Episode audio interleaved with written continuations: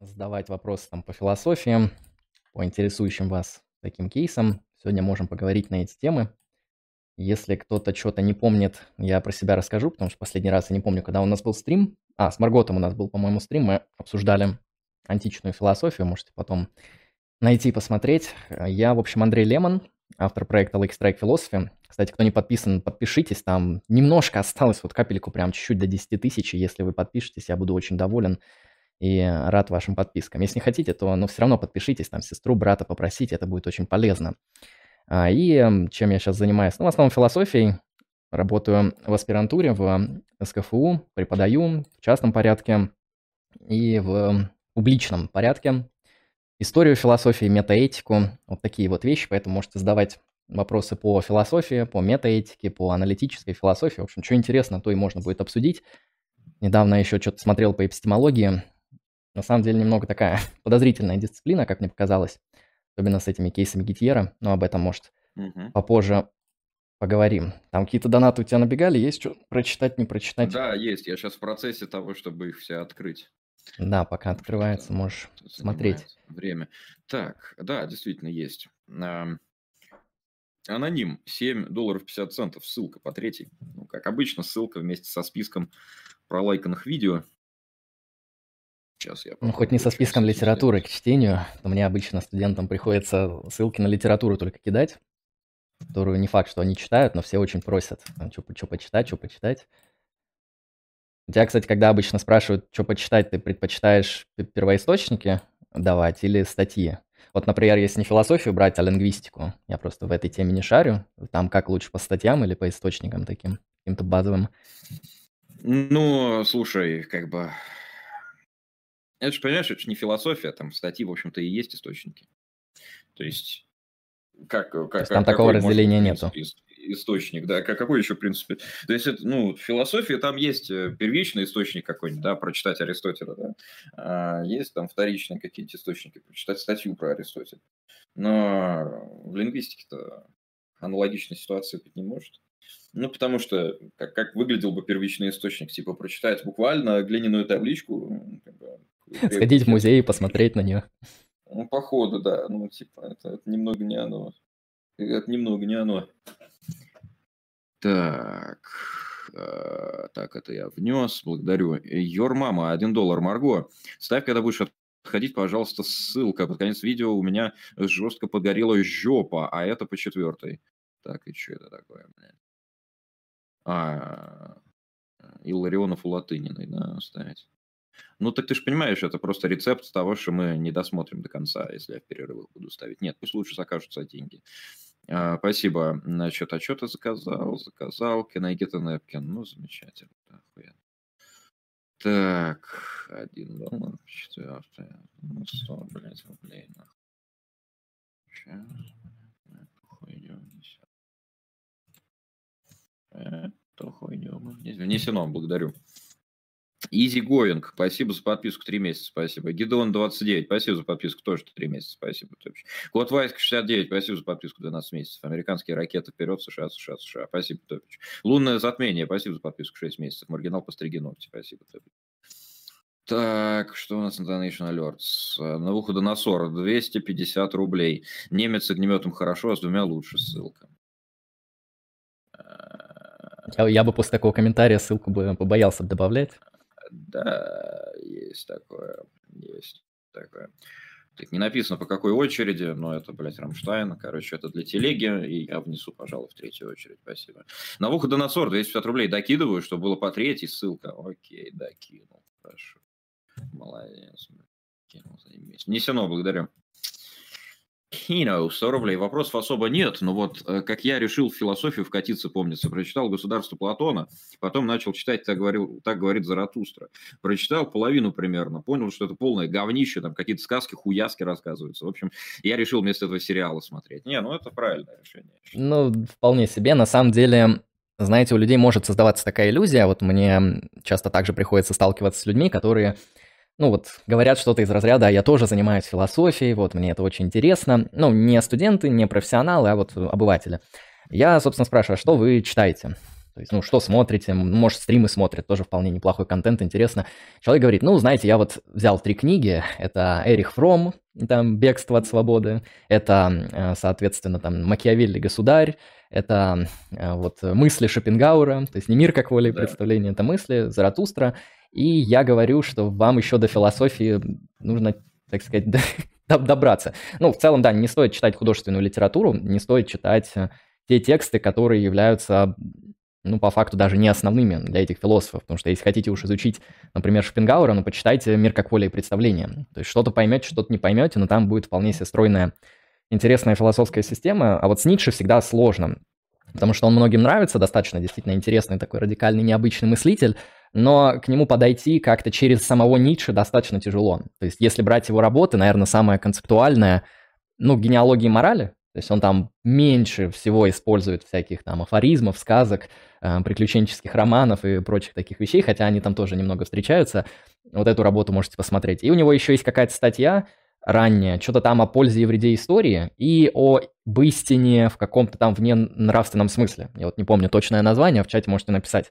Вот тоже неплохие статьи. Об истине, об истине и лжи в вне моральном смысле. Да, да, у нас, по-моему, как С раз вне моральной точки зрения. в ненравственном смысле, по-моему, так и перевели. Тоже хорошая статья, там такие, знаете, заходы, которые похожи на взгляды там Джеймса в прагматизме, похожи на эм, ну, такую необычная философия языка там содержится, знаете, такая не классическая. Вот с ней можно поработать, и можно почитать работу Делеза э, Ницше, потому что Делез, хотя очень подозрительный автор, и с ним нужно быть максимально аккуратным, но на удивление его вот историко-философские интерпретаторские работы, там по Спинозе, по э, Ницше, они достаточно неплохо раскрывают их интуиции, поэтому вот, э, работу Делеза тоже можете посмотреть. Ну и вообще, знаете, не советую людям начинать с первоисточников, Потому что даже начинать с государства Платона, ну, без какого-то погружения в контекст, там может быть достаточно тяжеловатым. Поэтому лучше начните с чего-нибудь там совершенно простого. Там вот у брошюра есть у Нагеля, может, знаете, все, что все это значит, по-моему, как-то так называется. Да, Спиноза в жопе, тот самый.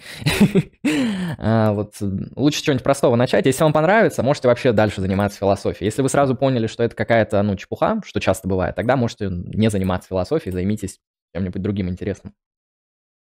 Да, есть такое. Так, э, нихуя, 100 рублей. Здравствуйте. Данный совет помогал, когда интернет с нихуя медленно работал и не грузил. Понимаю, что на стриме это неудобно, но все же. Возможно, это из-за автоматически, автоматического хуевого DNS-сервера. Вот тут гайд, как поменять меньше минуты. Желательно ставить гугловский DNS 8, 8, 8, 8. Не, мне что-то не нравятся эти цифры. Спасибо за 100 рублей. Самбади, 300 рублей. Почти два года назад я женился. Нам обоим было по 23. Мы уже заканчивали ремонт в нашей квартире. А в декабре мне позвонил следователь и сказал, что она разбилась. Прошло уже больше месяца, но становится только хуже. Это какой-то ад и самый страшный кошмар. Я до сих пор не могу понять, как такое могло случиться. Мне ее не хватает. Блять. Грустно. Я надеюсь, это фейк. Я надеюсь, это типа троллинг такой. Если честно. Если нет, то да. Эм, Хованский как уебанский, 100 рублей. На прошлом стриме вспомнили игру с Курой. Я в нее с дедом играл на винде ХП. И что, до того момента, пока ты со своей хитрой татарской ухмылкой на пол не начал рассказывать, я даже и не задумывался про то, в кого там стреляют. Спасибо, что открыл мне по-новому мое детство. Кстати, мой дед татарин, но я минимум на одну четверть. Думаю, у нас в крови. Блять, подожди, то есть... Подожди, то есть это не какая-то игра с курой, блядь, да, которая другая, а это буквально та игра, про которую я говорил, где никакой куры нет, блядь, где ты тоже, блядь, идешь по лесу, стреляешь из ружья, бля. Вот, но как бы из кустов на тебя выбегают нихуя не куры. Охуеть.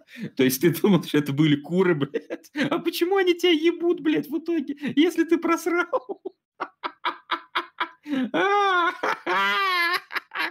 Так. Куры, блядь. Ну, в каком-то роде птицы, да. Хадон Христов, 1 доллар 1 цент. Ничего не понимаю в философии. Пусть Лемон расскажет что-нибудь хайповое про ИИ. Сейчас все медиа дрочат на чат GPT, и особенно на его способность писать статьи, работы и резюме. Что гость может рассказать интересного по этой теме или около? Ну, вообще, да, на самом деле интересная тема. Я тоже недавно мне начали скидывать эм, знакомые различные свои приколы и рассказы про то, как у них там а, студенты спокойно сдают там статьи, доклады, курсовые, благодаря вот этим каким-то там искусственным системам, которые что-то там регенерируют в, плане текста. Я с ними не знаком, не пользовался, но мне кидали отрывка, отрывки текста и выглядело, ну, как будто написал, ну, плюс-минус такой, знаете, среднестатистический студент российского вуза. Ну, то есть почти сразу понятно. Учитывая то, что большая часть докладов, которые у нас сдаются, особенно на гуманитарных дисциплинах, это по факту Ctrl-C, Ctrl-V, немножко копирайтинга, немножко там оформления, и доклад сдан, да, то достаточно очевидно, что там нейросеть, э, даже не самая умная, сможет сделать что-то подобное, наверное, даже более успешно. Здесь, наверное, даже более серьезная проблема.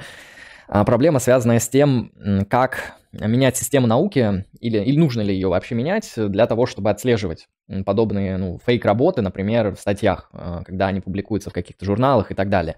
Ну, все мы знаем то, что наука — это такая вещь, я думаю, у твоей аудитории не наивное представление о науке, что это такая, знаешь, э, институция, которая вот так открывает истину о природе реальности, и все потом такие головой кивают, и все довольны. Наука — это такой большой человеческий институт, который в разных местах очень по-разному выглядит, где происходит куча рандомной э, достаточно необоснованной фигни, там кто-то пишет какие-то вещи, кто-то там какие-то колбы смотрит, кто-то что-то фотографирует, все это вот так вот крутится, вертится, бурлится, и вот иногда какие-то вещи стреляют. Например, вот сознающий ум Чалмерса стрельнул. Почему?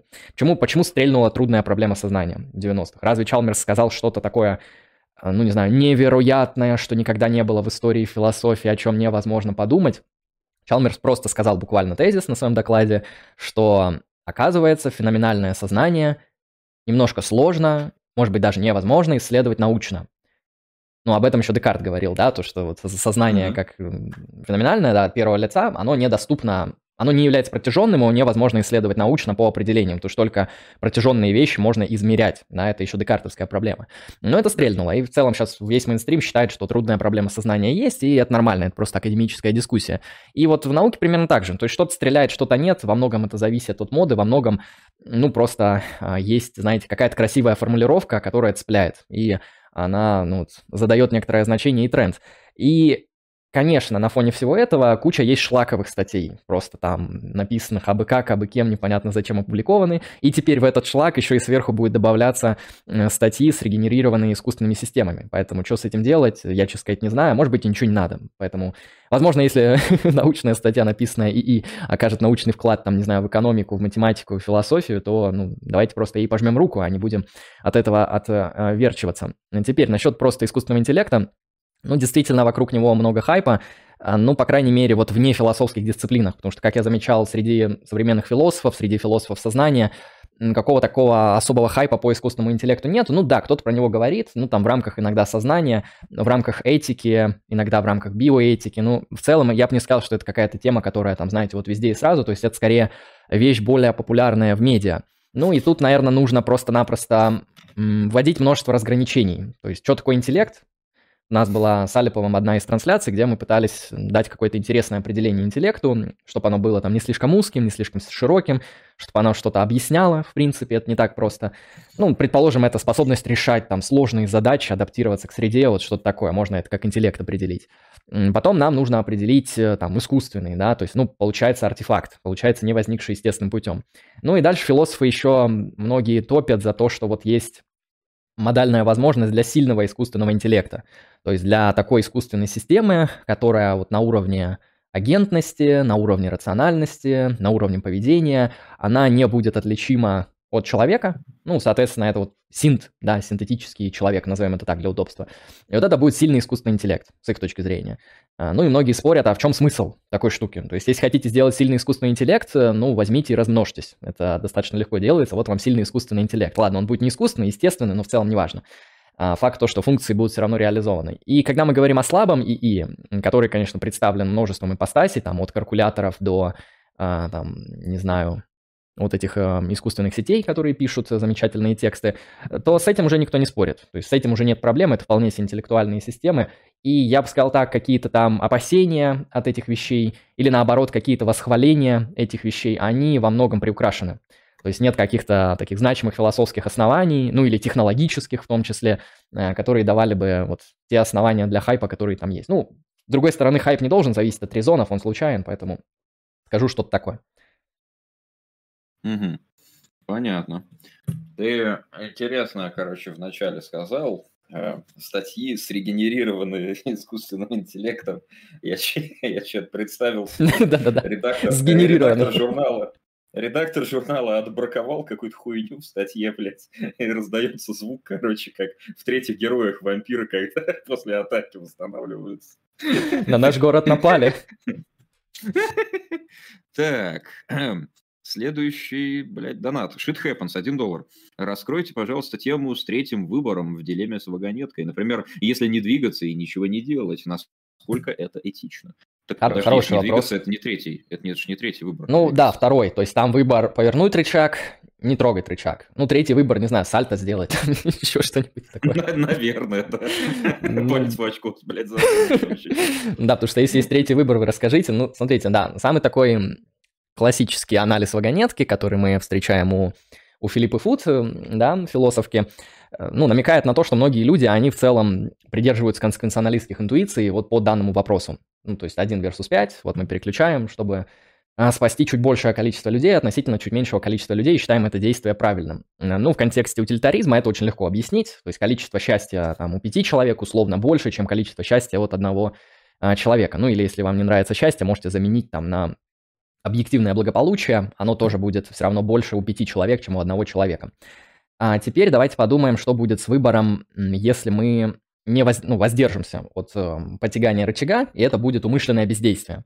Потому что здесь в этом мысленном эксперименте подразумевается, что вы, что бы вы ни сделали, это будет умышленно. То есть вы либо умышленно повернете, либо умышленно воздержитесь от действия. То есть, ну не знаю, какой-нибудь там пятый вариант ударить себя по голове, чтобы подключиться и сказать, я не отвечаю за моральные э, дилеммы подобного типа. Но это также будет такой себе ход. Э, смотрите, есть три зоны для того, чтобы не поворачивать тележку. Ну, первое, вы не консеквенционалист. То есть вы, например, считаете, что последствия – это не то, что должно играть значимую роль. А, или вы, например, можете в качестве анализа этики добродетели, мы можем предположить, вы не хотите на себя брать эм, ответственность за убийство одного человека. Предположим, ответственности не будет, вы можете сказать, ну вас оправдают, все нормально, моральной ответственности не будет, юридической тоже. Мы можем тогда сказать, вы не хотите быть участником подобного события, потому что, ну, достаточно неприятно быть участником события, в результате которого вы каузально как бы убили кого-то. А, это будет форма трусости с точки зрения этики добродетелей Аристотеля. Быть трусливым по Аристотелю – это порочно, э, поэтому в конечном счете и с точки зрения Аристотеля вы в конечном счете там, ради мужества и справедливости должны повернуть э, рычаг. Поэтому резон не поворачивать рычаг может быть в виде трусости. Нас такое не устраивает. Нужно искать какой-то более валидный резон, который бы это а, мог морально оправдать. Если мы возьмем такую, мягко говоря, наивную деонтологию, ну, представим, что есть а, категорический запрет на убийство. Предположим, это там теория божественных команд или, не знаю, теория Канта, вот, которая говорит, э, убийство в виде там, умышленного умершвления невиновного человека без достаточных на то резонов является аморальным деянием во всех возможных случаях. Соответственно, в этом кейсе мы можем предположить, что переключение рычага будет формой убийства, которое является аморальным. И, например, чтобы не нарушать божественную заповедь, которая диктует вам там, критерии добра и зла, чтобы не нарушать категорический императив, который определяет правила должного, а, вы не должны поворачивать рычаг. Это с одной стороны, да? А, то есть вы говорите, убивать нельзя, поэтому я не буду переключать. Но тут еще и проблема сразу же возникает в том, что если вы не убиваете, то вы берете на себя ответственность за допущение смерти пяти людей. И вот это тоже довольно серьезный момент, что вы как бы не можете открутиться от ответственности в этой, в этой вагонетке. В этом ее, собственно, и проблема, что там как бы хорошего исхода или наилучшего исхода не так просто м, ожидать. Потому что, ну, представим ситуацию, которая вызывает вот эту интуицию. Эм, представим, что в мире, мы живем в том возможном мире, в котором есть эм, самое совершенное существо. Например, это, соответственно, Бог. Он является там всеблагим, всезнающим и всесильным. А, и, например, вы обнаруживаете, что у вас, не знаю, там рак жопы или еще какая-нибудь ужасная вещь, вот просто так, нифига. И вы ну, начинаете задумываться о том, а разве всесильное, всезнающее, всеблагое существо могло ли для вас такое допустить? Вот не в качестве наказания, не в качестве там какой-то особой показухи, вот, ну вот просто вот, потому что вот просто по факту. И вы можете сказать, ну тут два варианта. Либо это существо является злодеем, потому что оно допустило это, либо оно является не всесильным, потому что не может пофиксить вот эту проблему, либо оно является не всезнающим, то есть оно не знает о моей проблеме, то есть с ним есть проблемы, с таким определением божества. И вот в контексте, по аналогии мы можем сказать, если в мире есть зло, то тут два варианта. Либо Бога нет, либо Бог как-то причастен к этому злу, то есть он не обладает одним из атрибутов. Обычно говорят о атрибуте всеблагости. Соответственно, с вагонеткой по аналогии работает та же самая вещь, то есть если вы не переключаете рычаг, то вы могли бы переключить рычаг, чтобы спасти пятерых людей, но допустили их смерть, и на вас, соответственно, лежит моральная ответственность за их смерть. И в этом контексте переключаете рычаг, погибает один, не переключаете рычаг, погибает все равно пять. И поэтому большая часть современных философов, они считают, что в вагонетке все-таки надо двигать рычаг, ну, потому что у нас достаточно мало хороших моральных оснований, чтобы объяснить, почему рычаг нельзя передвигать. Если брать неморальные основания, ну, можете сказать, вам страшно, вам там неприятно, вам не прикольно, вам, не знаю, не нравится. Вот это будет не моральное основание, это будут психологические основания, эмотивные основания. Они могут играть роль, но это будет уже не совсем моральная дискуссия, это будет другой разговор. Да, зрители. Знаете, кто э, любимый философ у Квентина Тарантино? Боюсь представить. Филиппа Фуд. Серьезно? А, серьезно. Да, база, база. Раньше эта шутка про Панина была, но сейчас, наверное, никто не вспомнит то видео, блядь. Хотя его хуй забудешь. Так, э, э, Какер Тарлсон Кринж. 4 доллара 12 центов, ссылка по четвертой. Э, ссылка-то на Твиттер, блядь, сейчас. Так, Джимми Дор в гостях, блядь, у Какера Тарлсона, блядь, сука, пиздец, интересно, блядь, куда нахуй деваться. Или один, два, блядь, сука, внесено. Так, эм, Шибовский, спасибо за подписку два месяца, причем подряд, спасибо, Топич. Дэви, Дэвид Джонс, один доллар. Как существуют числа? Что является референтом, когда мы говорим о числах? Ах, ну, на самом деле, нихуя не является референтом, когда мы говорим о числах. Ну, математический платонизм в антологии довольно сложная тема. Я немного представлю, как может выглядеть платонизм, ну и потом скажу, как выглядит формализм, а, который номиналистичен, соответственно, в ответе на этот вопрос. Эм, вообще с числами сложно, потому что, ну, давайте обобщим, давайте не только числа, давайте скажем все абстрактные объекты, либо математические объекты. Потому что к математическим объектам не только числа относятся, но и геометрические объекты, и там множество, и, не знаю, там вероятности, еще какая-нибудь там чепуха. Все, что математиками исследуется, это, соответственно, мат-объекты.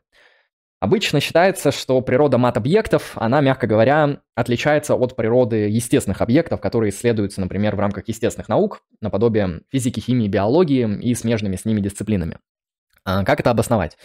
Но ну, обосновать это достаточно легко. Например, мы достаточно четко можем знать о каузальных связях, которые порождают естественные объекты, исследуемые естественными науками. А, например, мы можем сказать, что некоторая там, не знаю, волна или сила физическая, она может вызывать там АБЦ-следствие каузального типа. Это может быть там описано в рамках законов природы или регулярности, в общем, как-то там это описывается.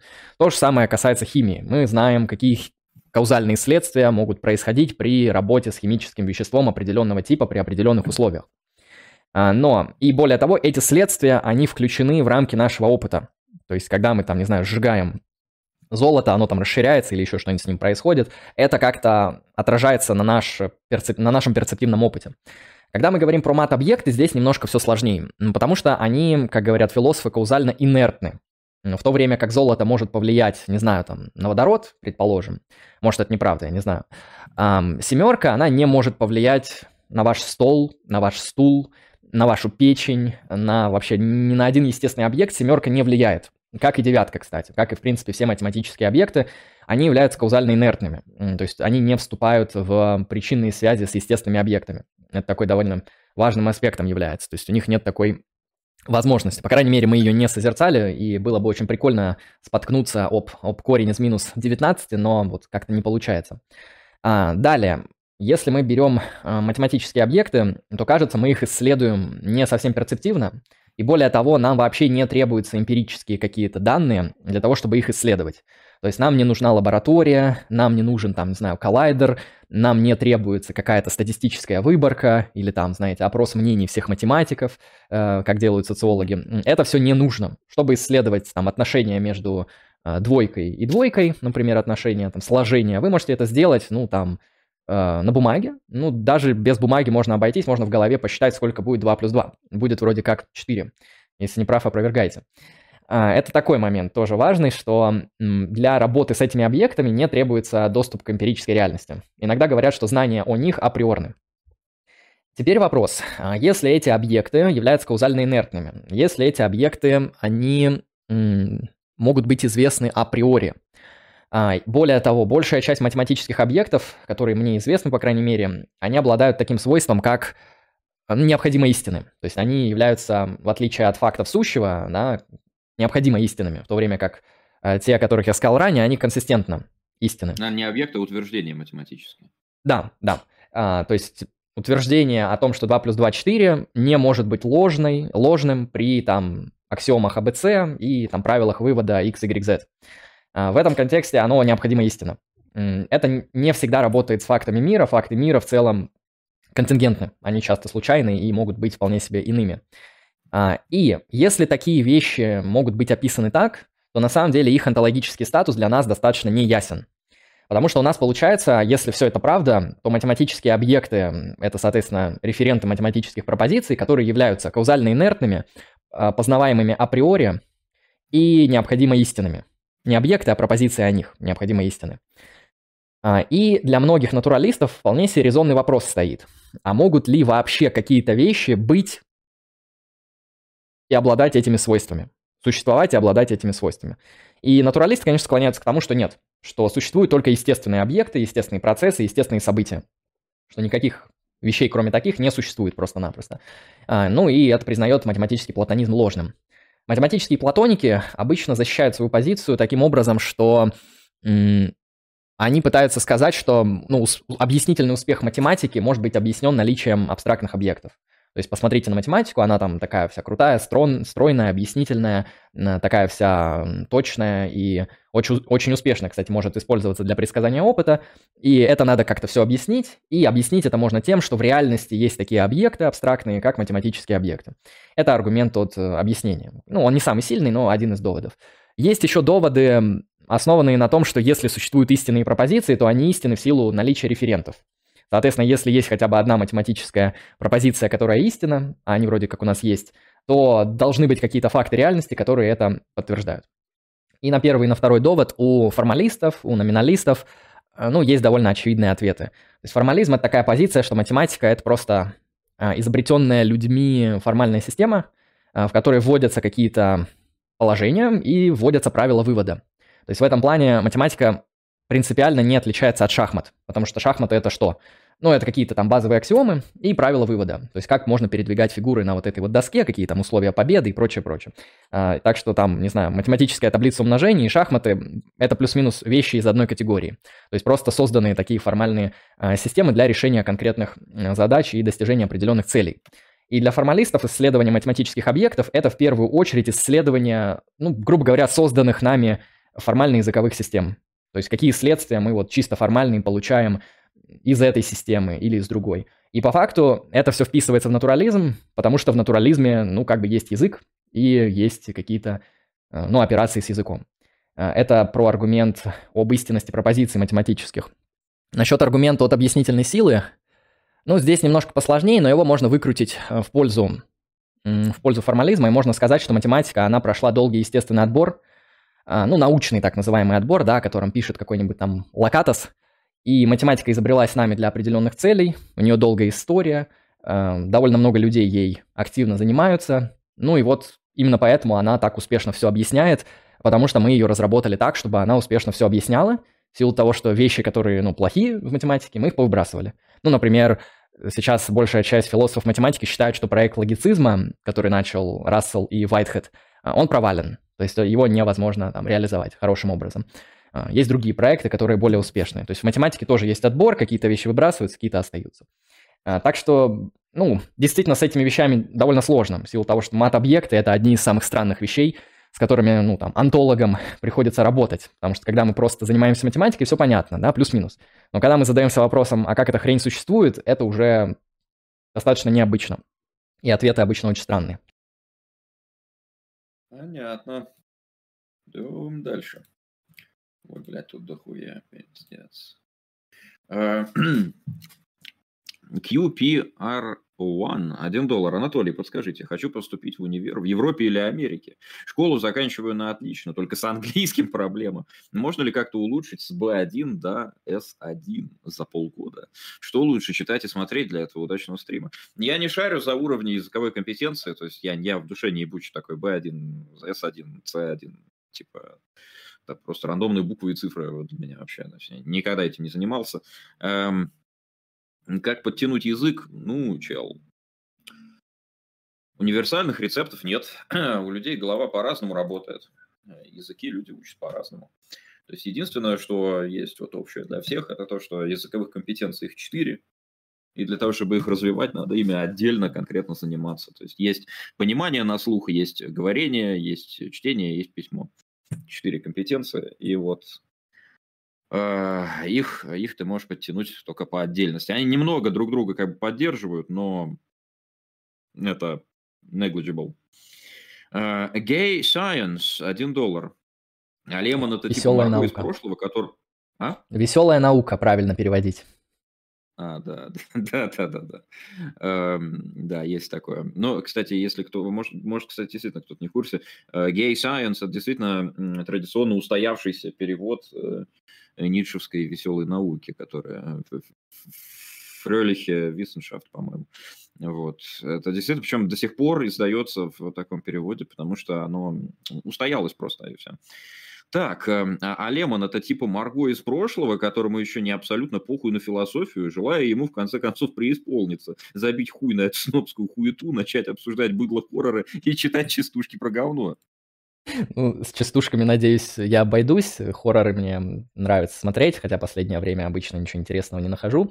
Но философия меня пока интересует. Здесь эм, довольно много всего, и там, где я работаю в контексте философии, много чего интересного, и есть э, академические пути для ее развития. Я вот, например, пишу сейчас диссертацию по метаэтике, ну и в России, грубо говоря, достаточно мало у нас исследователей метаэтики, у нас мало переводов метаэтических работ, у нас, в принципе, когда когда у нас кто-то говорит метаэтика, люди, судя по всему, думают о двух вещах. Вот те, кто вот не из академической философии, они думают о ролике Каца, который, по-моему, тебе mm-hmm. заказывали, да, про метаэтику. Да. это, это еще в лучшем случае, да, знаешь, это еще на, на хорошем уровне будет. Это у него еще команда спичрайтеров, блядь, работает над этой хуйней. Да, да, да, то есть нам профессионалы, походу, писали, непонятно, что читали. А, а другие люди думают, метаэтика – это как бы сверху над этикой, то есть по ту сторону добра и зла. Вот они, и поэтому они ассоциируют метаэтику с работой Ницше по ту сторону добра и зла, которая на самом деле не совсем тоже про то. И как видите, это ночь, это очень, очень плохой уровень. То есть пора бы людям тут пообъяснять там разницу между там теорией ошибок и там экспрессивизмом метаэтическим, разницу между там, не знаю, контрактивизмом наподобие позиции Скенлона и там моральным реализмом, там, натуралистического редукционного толка и прочее. Ну, в общем, есть что исследовать, это довольно интересно. И, ну, знаете, вот Например, если вы занимаетесь юриспруденцией, проблема в том, что если вы занимаетесь российским правом, то обычно ну, поле для исследования для вас достаточно узкое. То есть это какие-то комментарии на законодательные изменения, которые, к счастью, происходят чуть ли не каждую неделю, и для вас будет работа. Но что-то вот именно концептуального обычно ну, вы не найдете. Там достаточно все неплохо происследовано, и ничего интересного вы, наверное, не откопаете. А когда же мы говорим про философию, здесь очень много всего. То есть в России есть очень куда развивать философию, можно участвовать там в конференциях, можно общаться с очень интересными людьми, которые также занимаются там аналитической философией, аналитической метафизикой, философией языка. У нас, к счастью, понемногу появляются специалисты в этой сфере. А, и мне пока интересно именно в силу того, что я участвую в этой академической движухе, я пишу какие-то работы академические, и мне это вызывает определенный интерес. А, вот так вот. Хотя другие сферы мне также интересны, но сосредоточение, конечно, больше на философию. Понятно. Следующий вопрос. Бхуйф. 5, 6, 7. 1 доллар. Лучше вопрос сформулировать я не смогу, потому что мне не до конца ясно, что хочу сказать. Можно ли быть одновременно и патриотом, и анархокапиталистом посредственного государства? Чего? Не могу нащупать, где находится некая грань. Ну, я бы тут так ответил. Наверное, нужно взять более широкую дискуссию – вот в политической философии, ну, есть вопрос о моральной необходимости или моральном статусе патриотизма. Является ли это долгом, пожеланиям, допустимой вещью, недопустимой вещью, ну и так далее.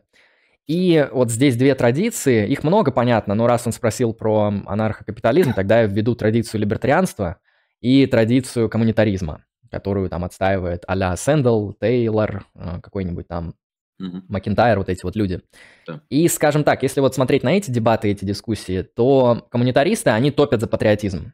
То есть с их точки зрения патриотизм – это форма проявления гражданских добродетелей по отношению к своему сообществу. То есть патриотизм это, это, знаете, вот как есть на уровне индивидуальной этики добродетели, такая добродетель, вот у Фомы особенно, как милосердие. То есть милосердие – это, ну, как бы любовь к людям, вот агапы, вот открытость, вот это сердечное, что-то подобное, агапы к людям. А для Фомы это очень важная добродетель, но она индивидуальная, то есть она от человека к человеку и вот что-то подобное. А теперь представьте, что мы как бы агапы экстраполируем на сообщество, на политию, на там республику, неважно, что-то такое вот. Например, на анархокапиталистическую, где они там живут, в коммунах, в контрактных юрисдикциях, какие-то на такие вещи. А, да. И для коммунитариста, конечно же, патриотизм – это просто следствие а, того, что такое человеческая природа. То есть ваша человеческая природа – это то, что определяется принадлежностью к популяции, к сообществу, к какой-то вот культурной, холистической группировке, чем бы она ни была. И патриотизм — это просто выражение сопричастности, сочувствия, э, содействия ей. И поэтому это круто. То есть вы как бы по-настоящему участник э, какой-то там, какого-то сообщества, если вы патриотичны. То есть патриотизм — это просто выражение вот этого синхронизации с этим сообществом, вас как индивида, условно. А для либертарианцев, например, все немножко иначе устроено, потому что с их точки зрения общество не состоит из сообществ, как бы это странно ни звучало. А для них общество состоит из индивидов. То есть есть э, индивиды, это методологический индивидуализм называется в социальной философии. А есть индивиды, у них есть условно моральные права, например, там принцип самособственности или там какие-то контрактные права, неважно. В общем, есть у них какое-то достоинство, и это достоинство связано с реализацией их там свободы без агрессии по отношению к свободе других агентов. Вот то, что потом формулируется в рамках принципа неагрессии. И в этом контексте патриотизм – это вещь, во-первых, не необходимая, потому что ну, вас никто не обязывает быть патриот, патриотом, и это не должно быть для вас какой-то особой важной добродетелью. То есть вы можете от этого отказаться, если хотите. И что довольно интересно, в такой модели в целом нету и резонов для патриотизма. Потому что патриотизм – это все-таки ассоциация себя с общностью, да, с холистическим объектом, а либертарианцы в большинстве своем, они методологические индивидуалисты. То есть для них, в принципе, не существует вот этих вот холистических общностей любого типа. Для них это просто группировки индивидов.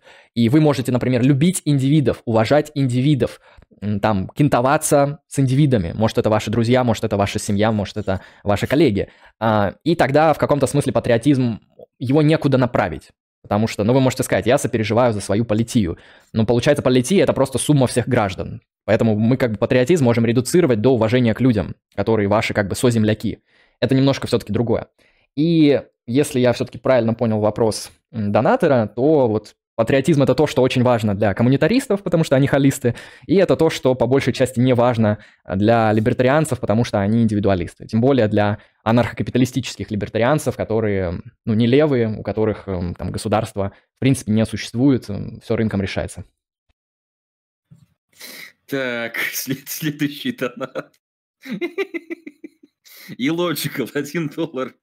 Марго, это донат тебе за то, что ты уважаешь своих подписчиков. Вопрос гостю. А я вот не вижу разницы в случае вагонетки между смертью одного человека и пятерых. Исходя из этого, я ничего делать не буду. А зачем применять усилия, если ничего не поменяется?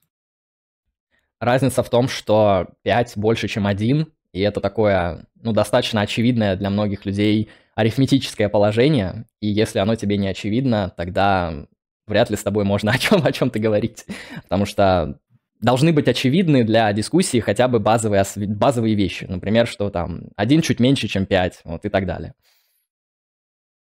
Понятно. Бобби, один доллар. Действительно, какой хайп от GPT-чат? Это же не сильный интеллект, это слабый интеллект, он не размножается, это просто конкулятор. А, а я вот знаю ответ на проблему вагонетки, я умнее ИИ. Ведь неприятно убить кого-то, а вот мне удобно, я умный. Аргумент, бля. Спасибо.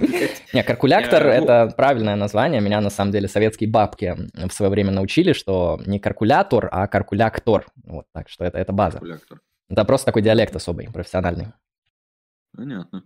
Бобби, один доллар. В то время как нельзя повлиять на водород, семерка не является девяткой по крайней мере мы такого не созерцали. Далее, если мы беерм мат-объекты, нам не требуется лаборатория и опрос мнения математиков. А какую наркоту надо принять, чтобы понять это? Осуждаю наркоту. Спасибо за доллар. Топич.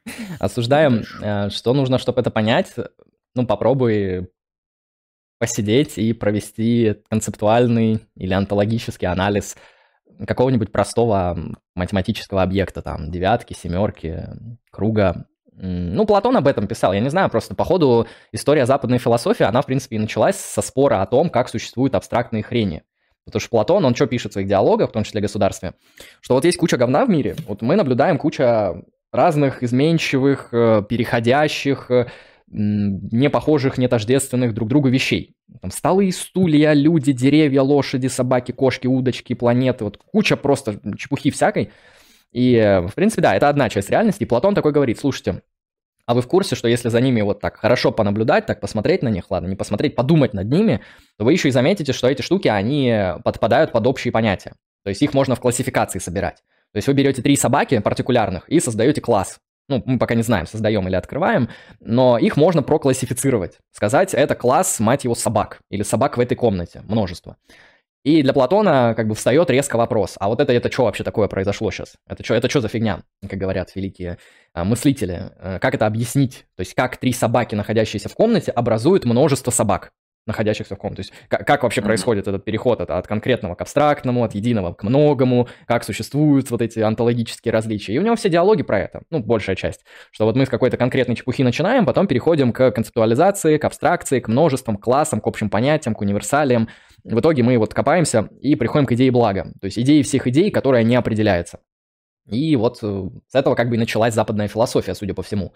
Ну, понятно, что она началась с великого тезиса о том, что, что все из воды, но вынесем это за скобки, mm-hmm. да, потому что Платон все-таки сказал какие-то более такие серьезные вещи, и да, это, это не так просто. Ну, именно поэтому, кстати, я общался с людьми, которые, в принципе, не понимают, а что хочет Платон сделать в своих диалогах. То есть они понимают, когда Платон, например, там говорит то, что круто, когда душа стройная. То есть когда у нее там рассинхронизированы части и нету разлада. Люди это понимают. Но когда там Платон начинает говорить о, там, о бытие, там, а, о диалектике бытия и ничто в софисте, когда он начинает говорить об э, вот этих идеях и универсалиях в Тимее, ну, тут немножко люди теряются, потому что действительно это все-таки более сложные абстрактные вещи, и не совсем понятно, что вообще исследуется. Понятно. Идем дальше. Глумление. Спасибо за подписку. 6 месяцев. Спасибо, Топич. Дэви 9 Джонс. 1 доллар. В чем разница между по определению и априори? Является ли одно частным случаем другого? Нет, не является. По определению оно по смыслу ближе к аналитическим, к понятию аналитических суждений. Априорные mm-hmm. суждения, они про другое, они про то, врожденные они или нет. Соответственно, вот априори, априорные суждения, они врожденные. У тебя как бы есть в любом случае. Ну да, я бы тут э, разграничил три штуки. Люди их просто часто путают. И, по-моему, по-моему, Крипке он пытался показать, что там не все эти три штуки пересекаются, но я сейчас не вспомню. В общем, есть, смотрите, есть аналитические и синтетические пропозиции, есть априорные и апостериорные знания, и есть э, необходимые и консистентные факты. Это то, что модальная логика исследует. А, неконсистентные, контингентные, я путаю термины. В общем, когда мы говорим о модальных фактах, а, мы просто исследуем то, является ли а, вещь существующей в рамках некоторых возможных миров. Если она таковая, то это возможная вещь, возможное положение вещей. Или вещь существует во всех возможных мирах. Если это такая вещь, то это, грубо говоря, необходимая вещь, вещь, которая существует по необходимости в рамках э, всех возможных миров. Но это модальная семантика, мы про нее не будем, ибо очень такая душная тема. Теперь, а, априори, апостериори – это обычно говорят в эпистемологии по отношению к знаниям. А, ну, по крайней мере, вот в контексте современной там, эпистемической практики. Обычно говорят априорные знания – это знания, которые можно получить, не полагаясь на опыт. Ну, обычно это, например, какие-то такие достаточно абстрактные знания, наподобие того, что 5 больше, чем 1. Вы можете это узнать, не полагаясь на опыт, он вам не нужен, чтобы эту истину, это знание получить. А в то время как апостериорные знания, они могут быть вами получены только при определенных условиях наблюдения, ну или при определенном опыте. То есть вы не можете узнать, почему там не работал интернет, пока вы не провели большое опытное исследование. То есть априори вы можете догадаться, ну, там куча гипотез предположить, но знания вы получите, когда вы проведете какие-то наблюдения, экспериментальные там данные, соберете что-то там, какие-то выводы сделаете и прочее, прочее. Теперь, когда мы говорим про аналитику и синтетику, это вот то, что логические позитивисты рассматривали. Ну и Дэвид Юм тоже, он там от Лейбница взял. В общем, там долгая история. Обычно у логических позитивистов это наиболее явно прописано, что аналитические пропозиции — это такие пропозиции, а, истинность которых зависит от а, как бы элементов, которые в эту пропозицию входят. Например, холостяк — это взрослый неженатый мужчина. Почему это истина? Потому что это как бы эквиваленция. То, что взрослый неженатый мужчина и холостяк – это как бы одна, одно и то же. Это высказать одну и ту же вещь, это синоним. А, то есть э, как бы в понятие, ну или в высказывание холостяк, там есть холостяк, входит в высказывание есть э, неженатый мужчина, взрослый. А, это вот аналитические истины, то есть те, истинность которых зависит от значения входящих в них терминов. Вот. Синтетические истины – это те истины, которые истины в силу определенных обстоятельств, происходящих в реальности, в силу опыта, в общем. То есть, например, там, сколько на улице сейчас собак? Вы не можете это узнать априорно. Вам нужно как бы, подтвердить каким-то это фактом опыта. Можно так разграничить. Понятно. Идем дальше. Следующий вопрос. Так, подписка. Брейвен Грейв, спасибо за подписку 31 месяц, три из них подряд. Люблю подписываться и заходить раз в месяц. Капа. Спасибо, Топич. Бобби, 1 доллар. А, теперь все стало понятно. Как говорил аристократ демократу, я сын гипокрита, у меня гиперклитор, зову его член, а тебя зову, э, понятно, как зову. Я правильно понял тейк? Да, правильно. Спасибо за доллар. Осуждаем гомофобию. Идем дальше. Катастрофик, 400 рублей. Тут э, YouTube стал подкидывать старые хайлайты. Стало интересно, изменилась ли твоя точка зрения по вопросу, который вы обсуждали с Азавоновым в хайлайте четырехлетней давности. 4 минуты по третьей с тайм-кода. Ссылка. АИИ – это выдумка. Нейронки равно перемножение матриц. А в чем, а в чем проблема? ну, ну, ну, не выдумка, а перемножение матриц. Перемножение матриц не существует разве? Ну, кстати, да, кстати, да. Сейчас надо внести эту хуйню. Тайм-код.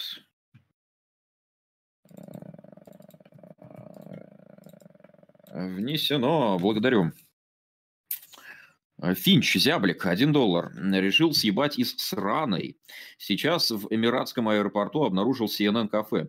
Тут можно прийти съесть вчерашний пирожок и посмотреть CNN на большом экране. Хорошо. И да, хованский, кок уебанский. Спасибо за доллар. Нихуя! 150 рублей с покрытием комиссии. Привет. Данный совет помогал, когда интернет с нихуя вылетал, медленно работал и не грузил. Понимаю, что на стриме это неудобно, но все же. Возможно, это из-за автоматического хуевого DNS-сервера. Вот тут гайд, как поменять. Меньше минуты, желательно ставить гугловский DNS. Э.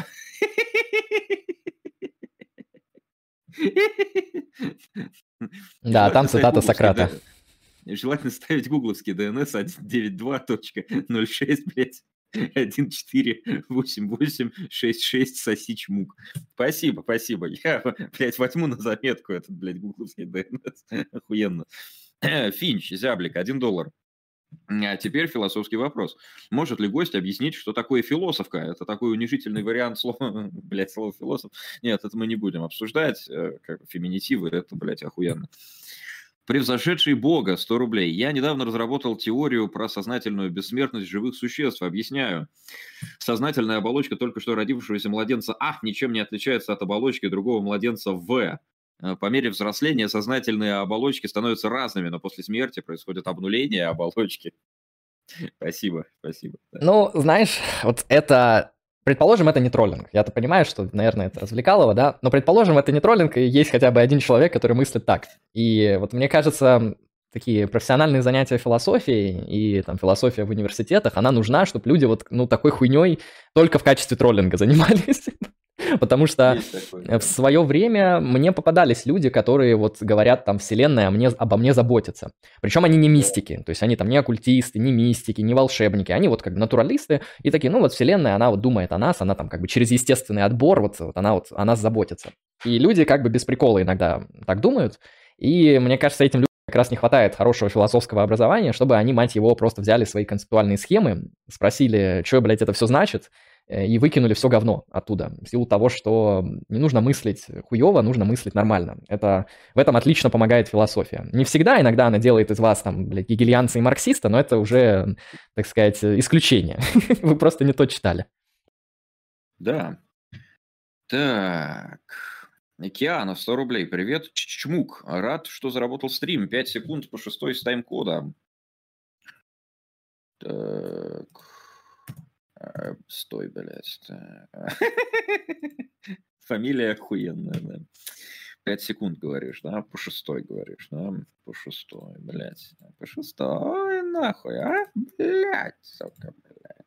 А, блядь, так, с 15 секунды. Эм, Зрелы, когда будем, бля, в телеге, напомните мне, ну, чтобы я в шестую очередь как бы начал, потому что я, блядь, скорее всего, не замечу, потому что там заказано 5 секунд, блядь, оно в самом нахуй верху, очень легко приглядеть. А вы Милан, тысячу рублей про себя. Э, э,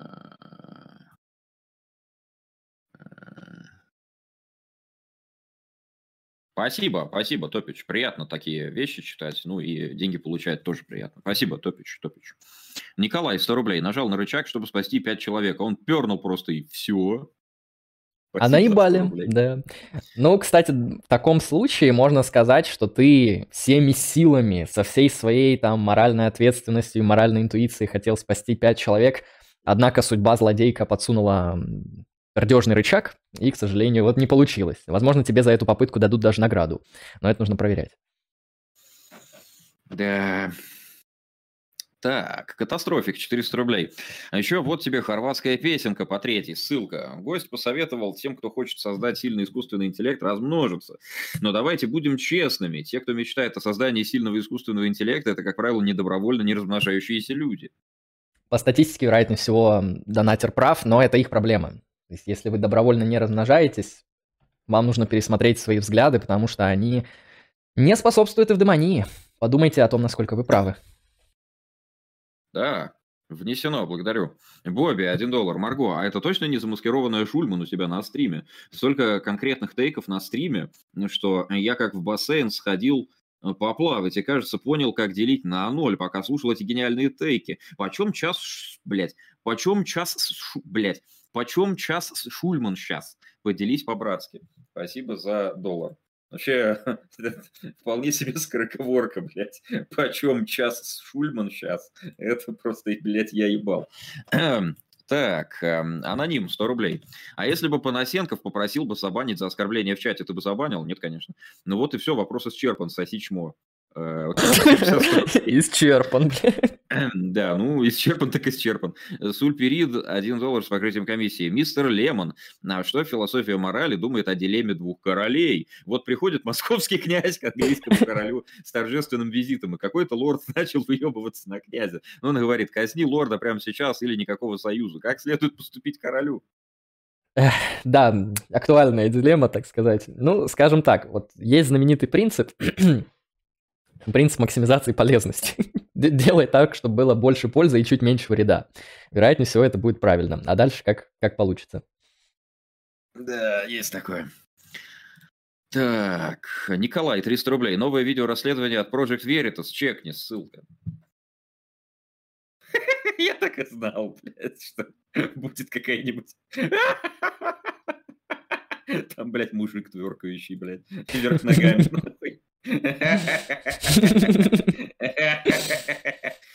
Так. Внесено. Благодарю. Идем дальше. Ванка с мясом, 100 рублей. Привет, Маргинал, хорошего стрима. Терпеть тебя не могу, но грушу ты попустил красиво, уважение. так я не попускал, блядь, даже никого. Чувак просто начал хуйню какую-то нести, блядь, и все. Катастрофик, 100 рублей. По совету гостя провел анализ 7, потом анализ 9. Полирнул анализом круга, что могу сказать? Семерка и девятка – это довольно плохое пиво, а Михаил Круг – замечательный исполнитель. Жаль, что он больше не с нами. Спасибо, спасибо. Слушай, ну, я не знал, что эмпиризм в философии и математике дошел до таких уже великолепных открытий. Ну, круг, Михаил Круг, в целом, да, эмпирически подтвержденная гипотеза. Слушайте, а как исследовать квадрат? Вот тоже напишите, потому что довольно, довольно важно, как понять квадрат каким-то эмпирическим способом. Понятно. Shit happens, если ты в РФ. Один евро. Привет, Анатолий. Спроси гостя. Либертарианство игнорирует все, что известно из социологии, антропологии, психологии и других гуманитарных наук. Из этого я делаю вывод, что либертарианцы ум... умственно недоразвитые инфантилы, у которых проблемы с признанием государственного авторитета. Почему этот кал существует? Осуждаю иблизм. Ну, это, конечно, выглядит как шутка и, может быть, частично как наезд такой токсичный на либертарианство, но в целом это просто аргумент Майкла Сэндала, что, у либертарианства, а, ну, грубо говоря, либертарианство стоит на особой антропологической предпосылке, это правда, которая, мягко говоря, плохо синхронизируется с современными когнитивными исследованиями, с эволюционными открытиями, с э, мейнстримными, естественно, научными гипотезами, э, даже с данными из экономики. То есть э, в целом, когда мы говорим о либертарианстве, мы говорим... Ну, давайте возьмем то, я на примере просто покажу, почему это действительно странно с точки зрения там, естественных наук, например. А, не все, но многие либертарианцы, наверное, даже большинство из них, они исходят из так называемого принципа собственности на самого себя или принципа самособственности. Он, соответственно, формулируется таким образом, что индивид или агент, он имеет полное моральное право распоряжаться своим телом а, так, как пожелает нужным, ну, за исключением случаев, когда это там мешает распоряжаться другим людям своими телами. Вот, уточним это так. То есть вы можете пользоваться своим телом как хотите. Почему? Потому что это ваше тело. А теперь вопрос. Если вы имеете собственность на свое тело, уточню, это не юридические отношения, это моральные отношения. То есть у вас есть моральное право пользоваться собой, как пожелаете. А вопрос, кто такой вы и почему вы отделены от вашего тела? Вот когда об этом говорит Джон Лок, мне как бы понятно, потому что Джон Лок, если что, как бы верующий христианин, который жил в 18 веке в Британии, да? То есть в контексте Джона Лока это звучит вполне себе адекватно. Но если мы говорим про какого-нибудь там современного натуралиста, а, который там еще является либертарианцем, э, предположим, не православный либертарианец, да, какой-нибудь такой там, и даже не католический, и не англиканский, то что это за такая странная антропология, в которой есть вот вы, который не ваше тело? Получается, есть как бы вы, который там душа, субъект, агент, не знаю, чистый разум, как хотите. И вот у этого чистого разума под контролем, под моральным контролем находится его тело. И эти отношения гарантируют естественные права на жизнь, на собственность и на свободу. Вот э, с моей точки зрения это действительно очень странно, потому что здесь скрыта дуалистическая антология, которая современными философами сознания, мягко говоря, плохо признается. Вы там даже по пальцам не сможете перечислить э, философов сознания дуалистов. Ну и второй момент скажу так. Либертарианцы, они делают достаточно серьезный акцент на то, что мы это там свободные, автономные, рациональные существа, которые принимают свободный, автономный, намеренный, рациональный, информированный выбор при подписании договоров, как минимум. А в целом это неплохое требование, да, моральное. То есть вы должны быть рациональным. Но если мы посмотрим на какие-то данные о том, кем мы являемся на самом деле, да, и как часто мы бываем теми самыми рациональными агентами, а мы поймем, что мы такими людьми в течение суток бываем минут 20, минут 30. Ну, окей, если повезет, часа два. Например, вы судья на, на судебном заседании, оно идет два часа, и вы вот пиздец какой рациональный, пиздец какой информированный, и вот капец какой умный. В остальных случаях, мне кажется, люди, они, ну, согласно там всяким данным, которые нам говорят о природе человека, они достаточно, ну, автоматичные. То есть они вот не исполняют просто-напросто тех требований, которые вписаны в либертарианскую антропологию. И тут как бы два ответа. Либо либертарианцы исходят из ложной антропологии, что вот мы рациональные свободные существа, информированные и все такое. Либо это тезис о сущем, да, тогда он ложный, потому что это не так, согласно науке, бла-бла-бла. А, либо это нормативный тезис. А если это нормативный тезис, то им это достаточно сложно объяснить в рамках своей концепции, потому что для них это базовое основание, на которое уже накладывается нормативность. А, то есть еще одну нормативную предпосылку о том, что вы еще и должны быть рациональным, вот это вот им будет сложно вписать, а, ну, без усложнения своей системы а, в свой дискурс. И если это нормативное требование, то опять же вопрос э, к его валидности, к его обоснованности и к его реализуемости. Потому что не все нормативные требования могут быть, в принципе, успешно реализуемы.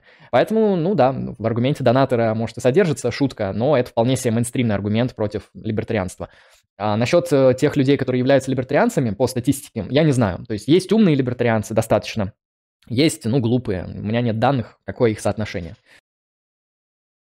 Угу. Понятно, понятно. Так, ам, следующий вопрос, следующий вопрос. Гой, один доллар. Здравствуй, Павучара. Я прочитал Световский 51 тезис о либертарианстве. Не сильно понял, как эта хуйня вообще должна работать. Что лучше почитать на эту тему? Но, по-моему, сейчас как бы была достаточно содержательная телега. Вот, так что, по сути дела, ответили. Превзошедший Бога, 100 рублей. Гость. А как моя теория сознательных оболочек связана с заботой Вселенной? Идею про бессмертность сознания принимайте за истину. После смерти в этой Вселенной будет перерождение в другой рандомной Вселенной, в рандомной расе с рандомными характеристиками. Если не согласны с этим, аргументируйте. Ну, я смотрел аниме про попаданцев, меня не убедило. То есть то, что ты пересказываешь э, сюжет очередного гаремника про то, как э, парень из Японии попадает в фэнтези-мир с большими женщинами, или, или с кем там, я уже не знаю.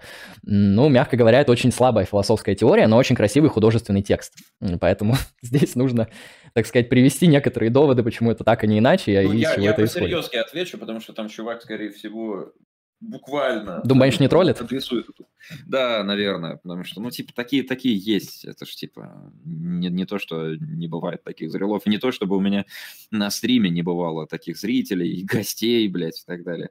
А, чел, а, как бы, ты выдвигаешь какую-то гипотезу, аргументировать ее должен ты аргументировать, почему там не существует фей, блядь, лепреконов, прочих гномов, а, не нужно. Да, если нет доказательства, что оно есть, это значит, что, что его, блядь, нет. Вот, как бы, если вкратце, то что отсутствие доказать невозможно. Так что доказывай наличие, блядь, этих других вселенных, рандомных рас, перерождения, оболочек, блядь, и так далее. Ты там сущности, блядь, наплодил мое почтение своей этой хуйне. А, благодарю. Э, Юджин Пент, 104 рубля 85 копеек. Привет, Марго. Можешь посоветовать какую-нибудь литературу для ознакомления с правой идеологией? Ну, как? Э, Макиавелли, государь. Ну да. Платон, государство. Мне, мне просто кажется, если ты возьмешь литературу после 17 века, там уже ее нельзя будет советовать. Есть такое, да, согласен. Эм, а так, да, могу, конечно. От Рисмана Бакакова 100 рублей. Как тебе подписка? Кал слэш норм или еще не распробовал? Какая подписка? Какая подписка? На фильмы?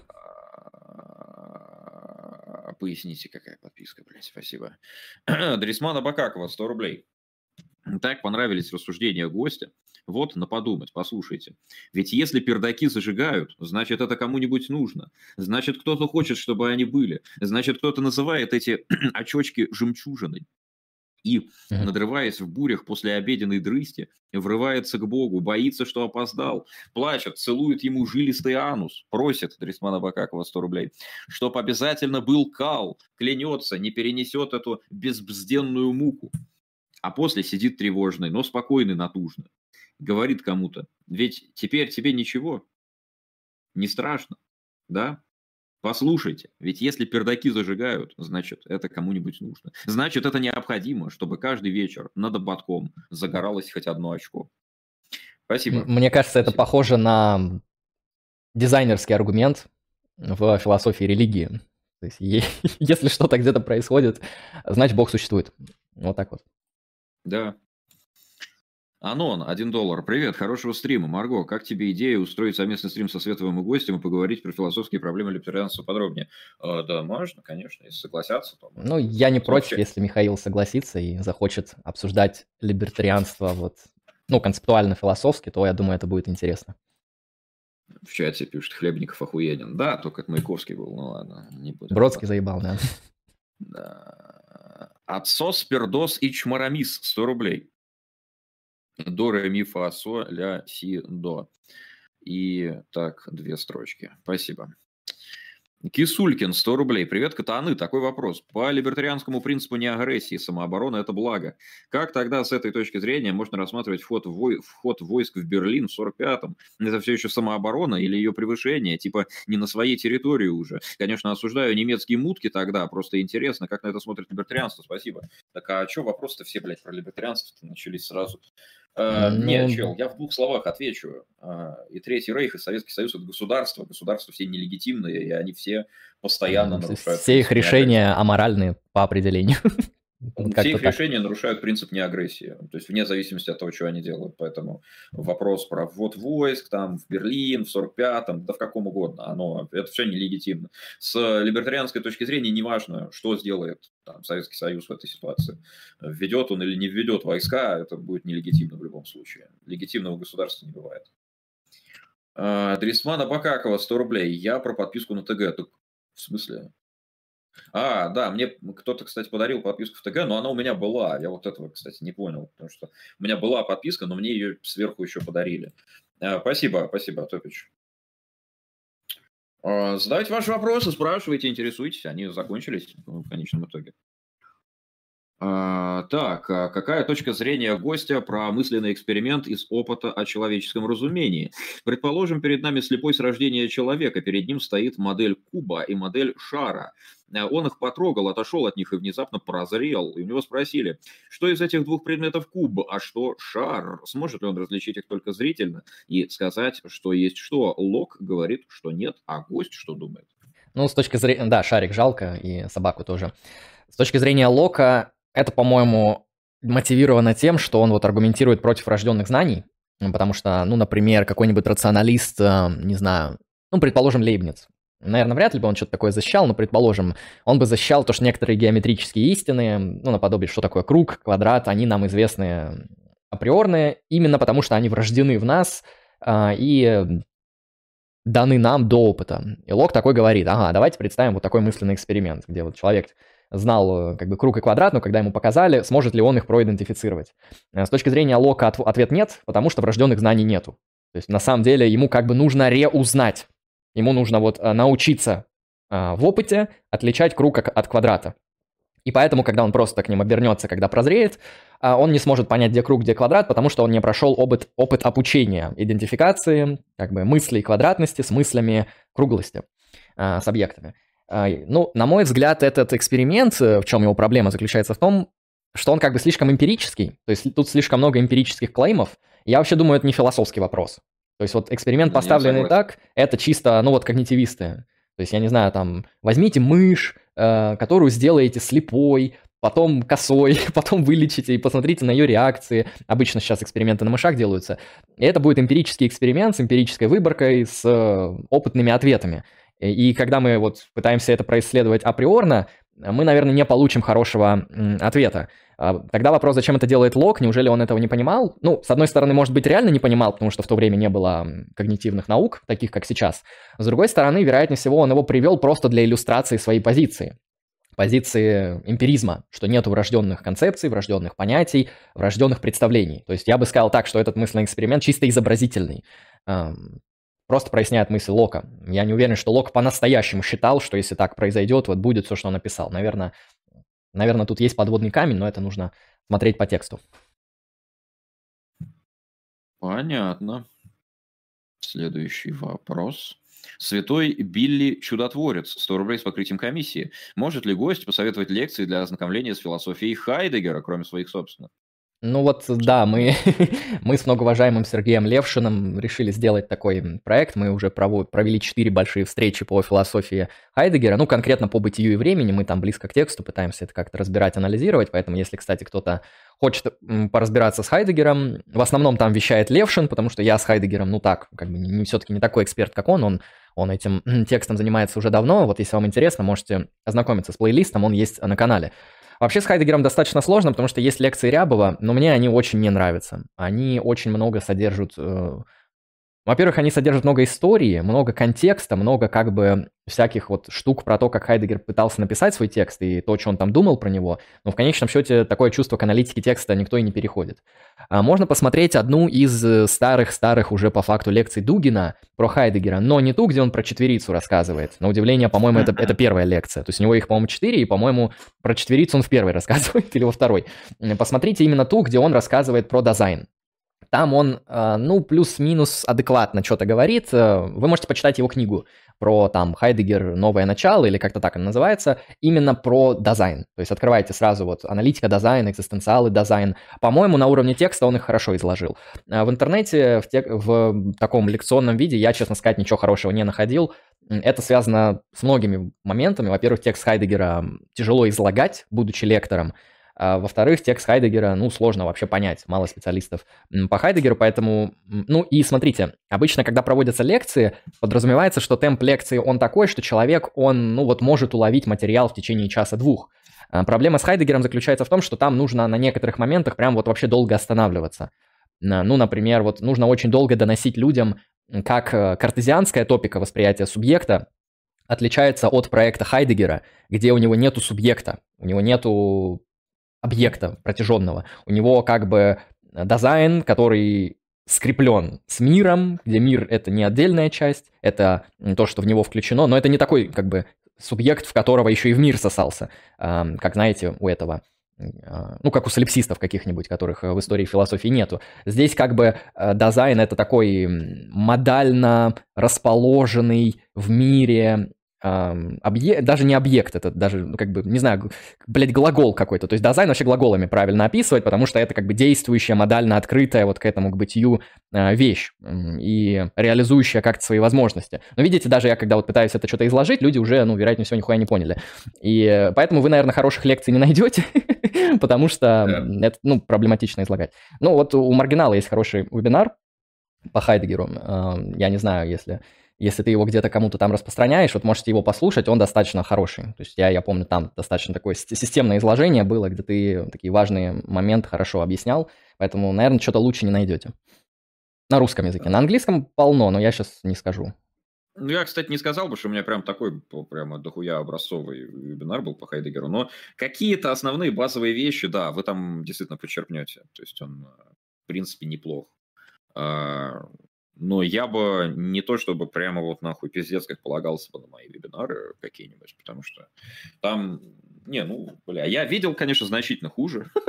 Ну вот да. да. То есть бывает намного хуже. То есть там без русского кефира обошлось, в принципе, вот у меня в вебинаре. То есть и, и, и на том, на самом деле, спасибо. Где его найти? Ну, кстати, Э, у меня какое-то время была пасхалка такая, когда у меня основной канал из тех, которые на Ютубе был Uber Marginal, он был монетизирован, там была платная подписка, э, люди за платную подписку автоматически получали прямую ссылку на Google Диск э, с вебинаром про Хайдегера. Вот. Кстати, перезаливы этого вебинара я по-прежнему могу удалять, банить и делать с ними любую хуйню, потому что Google активно, так, значит, достаточно плодотворно принимает жалобы, если ты в качестве исходника видео укажешь что-то, что лежит на Google Drive. То есть там э, метаданных э, публично доступных или даже доступных мне э, нету, да, то есть там не указано, когда что залито, но им-то видно. То есть и я просто хуяк, блядь, вставляю ссылку и, блядь, забанить пизду. Так. Эм... Ну, ты можешь, знаешь, как сделать, наверное, такой самый оптимальный ход будет. На Boosty можно создать пост, который можно как бы разово покупать. Ты можешь его просто там загрузить, и он будет за какую-то цену, которую ты посчитаешь нужным, и люди сразу вот на Boosty будут покупать, и, по-моему, как вариант можно. Понятно. Так, э, ну, кстати, да, надо будет их бомбануть куда-нибудь на, на Patreon или на Boosty, ну, на, на все эти платформы. На... Кстати, да, да, надо этим заняться. Сделано это, конечно, не будет. А, так, э, два доната, видимо, от одного и того же человека, но с разными никнеймами. Первый раз он подписался юзернейм, второй раз он подписался Winder Key. Э, по одному доллару будут зачитаны как один донат в два доллара. Предлагаю вам к рассмотрению дилемму кондитера и Гитлера. Допустим, что есть швейцарский кондитер, у которого есть магазинчик сладостей. Сладости настолько вкусные, что к магазинчику регулярно подъезжает посыльный из Германии за коробочкой конфет. Э, посылает за конфетами сам фюрер. После победы союзников над Германией кондитера начинают травить за то, что он не отказывал Гитлеру в продаже конфет. Ответственен ли кондитер за то, что продавал конфеты Гитлеру или нет?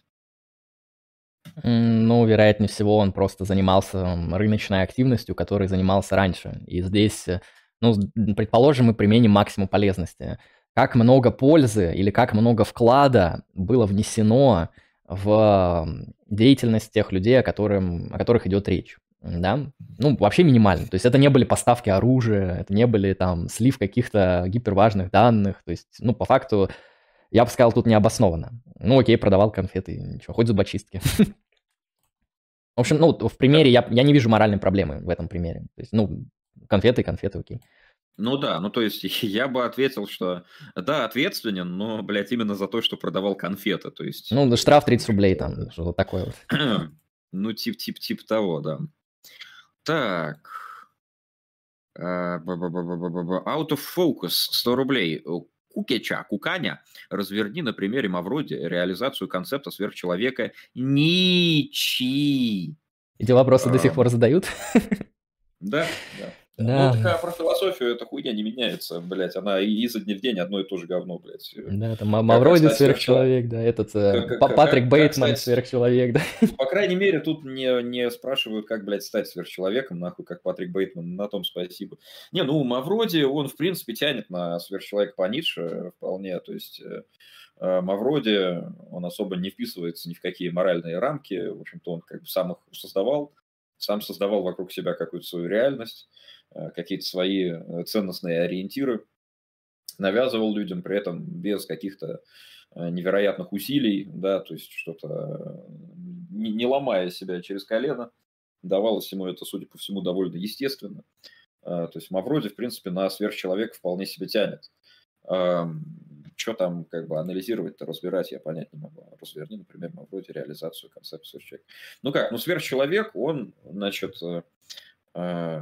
не подвержен жизнеотрицающим импульсам. То есть он не может в нем, в нем ресентимента нету. Ну, либо да. минимальный. Да, да. То есть в нем ресентимента нету, и он еще и алкашом не может быть, наркоманом, э, христианином и так далее. И э, Мавроди ничем из этого не являлся. Э, ресентиментарных идеологий он особо никаких не создавал. Кстати, даже если бы создавал, это ничего бы не значило, потому что создать ресентиментарную идеологию сверхчеловек в принципе может. Почему нет-то? Ну, он, он есть есть какое-то быдло, как бы, давай его наебу, как бы, и денег с этого поимею. Это, это, кстати, не проблема была бы. Но Мавроди не замечен в каком-то а, значит, рьяном там православии или коммунизме или нацизме, то есть ничего, ничего подобного не было. Эм, да, вполне себе, вполне себе сверхчеловек на самом деле. А, так, как понять, что ты сверхчеловек? Очень просто. Вот если ты задался этим вопросом, то ответ нет. Он тебе скажет, нет, ты не понимаешь, меня просто ресентиментные идеологии убедили в том, что я не сверхчеловек, я поверил, но вот сейчас я проясню, проясню настоящую истину, и ты ошибаешься. Да, да. Так, Гой в квадрате, 1 доллар 71 цент. Что посоветуешь человеку, который максимально далек от философии и хочет начать углубляться в идеи Ницше, но не знает, с чего начать? А еще он боится, что окончательно утратит смысл жизни и превратится в животное, которое тупо жрет и спит. Как прокомментируешь такое опасение? Не, ну ты да. А до этого животным ты не был. Человека, э. человеком делает смысл жизни. Это так и есть. Да, эм, чувак, смысл жизни христиане выдумали, на самом деле. То есть, в принципе, тысячами лет жили без этого смысла, и охуенно все было, блядь. То есть это не значит, что ты мгновенно спиваешься, становишься этой э, жирной хуйней из первого Блейда, блядь, и, и как бы и все, фак а, Нет, э, Просто, блядь, ну смысла его не было изначально. У тебя все было заебись. Потом ты внезапно обнаружил, что смысла нет, блядь, и стало уже не заебись. Наверное, проблема как бы не в отсутствии смысла, да, а в том, что тебя кто-то какой-то хуйни говорил в какой-то момент. Займись лучше этим. Это, это гораздо полезнее, чем, блядь, поиск смысла. Да, насчет, насчет первого, я, первого элемента вопроса я посоветую так. Смотри, вообще философию лучше с Ницше не начинать. Ну, раз ну, уж да. По-другому никак, раз уж все, уже паренек потерян, да. Почитай работу Делеза Ницше, наверное, она достаточно хорошо тебе сможет прояснить, что значит вообще Ницше на уровне вот философского текста. Потом почитай все работы Ницше, кроме «Так говорил Заратустра». Ее вообще не читай, это художественный текст, он очень красивый, очень такой метафоричный, очень религиозный, но это ну, как бы вообще не философия, его можешь не открывать. Ну, только первую часть, там, где про канат, вот это можешь прочитать, потом закрывай сразу. Это вот буквально там первые два абзаца, по-моему, или три. Э, вот. Ну, генеалогия мораль, наверное, на нее основной акцент сделала. Это все-таки, на мой взгляд, э, такой центр ницшевских взглядов, потому что там и про мораль, и про ресентимент, и про волю к власти, и как бы из этого ты легко поймешь а, как демаркировать сверхчеловека, плюс-минус. И вокруг генеалогии и морали тебе нужно подольше поработать, с этим текстом посидеть. Ну, и если тебе хочется что-то похожее на Ницше, но не Ницше, вот у Айн Рэнд есть книжка «Добродетель эгоизма». Это не книжка, это, по-моему, статья одна небольшая. Мне, когда я читал эту «Добродетель эгоизма», показалось какой-то очень ницшанским пафосом каким-то таким пахнет, но в контексте чего-то капиталистического. Поэтому если тебе нужно что-то похожее, вот посмотри на настоящего философа, который реально похож на Ницше, который там интеллектуальный наследник, так сказать. Ну, а, если уж тут порекомендовали Айн Рэнд, тогда еще ознакомься, есть такая работа, называлась «Сила есть, э, сила есть право», которая ну, не помню, кстати, автора. под псевдонимом. А, да, там, там какой-то скрывающийся автор был. Рагнар Редберд, да, значит, я раньше переводил буквально, что это Рагнар Рыжая Борода, но выяснилось, что если, блядь, в гугле вбить Рагнар Рыжая Борода, то там нахуй какой-то гном из Варкрафта Поэтому... Ну, в принципе, неудивительно. Да, да, да, есть такое. Между прочим, на «Сила есть правда», э, «Сила есть право» там даже это самое, э, даже рецензия у Льва Николаевича Толстого была в свое время. То есть это была очень популярная работа. Она просто в итоге ее забыли. Э, она была напополам передрана церковью сатаны Антона Шандра Лавея. А, сатанинская Библия, которую написал Лавей, это вот напополам антихрист Ницше, антихристианин Ницше и сила есть право. Мне кажется, там еще Джон Лок, потому что он там про естественные права что-то там говорит, про свободу, то есть там какая-то такая да, либеральная да. повестка идет. Это тоже, да. Так, а, что у нас еще? Кирилл Петров, 8 евро с покрытием комиссии по четвертой. Ссылка внесена, благодарю. Санбоя заказал человек, да. А, Ваня 2009, собака gmail.com. Спасибо за подписку 14 месяцев. Спасибо, Топич. Я тебе не друг, приятель. Один евро. Саентологи – это ресентиментарная идеология. Рон Хаббард был сверхчеловеком, так как ему удалось образовать огромную секту, которая до сих пор есть знак вопроса. А мы вроде умер, и от него ничего не осталось, кроме пары книг. А там нету условия вот э, у Ницше, что от сверхчеловека должно дохуя что остаться. То есть это не имеет никакого значения. То есть я бы даже сказал наоборот, если э, человек э, ориентирован значит, в сторону того, что, блядь, вот я умру, и что, блядь, останется, значит, как, как, как, как, как же, как, как, как же, блядь, Лопух останется, это да. пиздец то там может быть ресентиментарная струйка в этом начале. Она не обязательно есть, но она может там быть. Это может исходить из ресентимента, в принципе. А в плане Хаббарда там надо смотреть на его биографию, потому что эм, ну, сам понимаешь, про сверхчеловека окончательно не будет понятно ни про кого, ни про Мавроди, ни там даже про классические примеры сверхлюдей, там Чезаре Борджа, например, который Ницше сам приводит, собственно. А, ну, Ницше, он довольно ну, четко много где говорит, что сверхчеловек – это далекое будущее, что это еще долго придется взращивать. То есть у нас могут быть там осколки, прообразы, косплеи на сверхчеловека, но сверхчеловек – это реально ну, далекое будущее, до которого еще нужно дожить.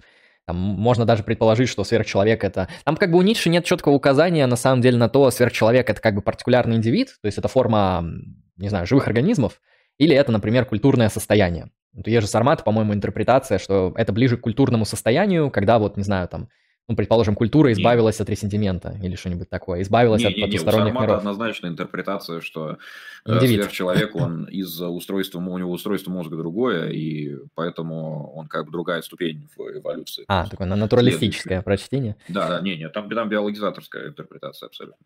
Ну да, то есть тут вот как минимум проблема в том, что может быть подход а культурный, да, то есть э, если вы там, не знаю, культуролог, и для вас сверхчеловек – это форма культуры, там, форма народа будущего, это, это нормально. То есть вам никто не скажет, что вы там прям как-то сильно неправы, что вы не поняли Ницше. Если для вас там сверхчеловек – это там ну, вот как в этом, как в сериале «Пацаны», там есть люди, а их там накачивают вот этими препаратами, и они пиздецкими сильными становятся.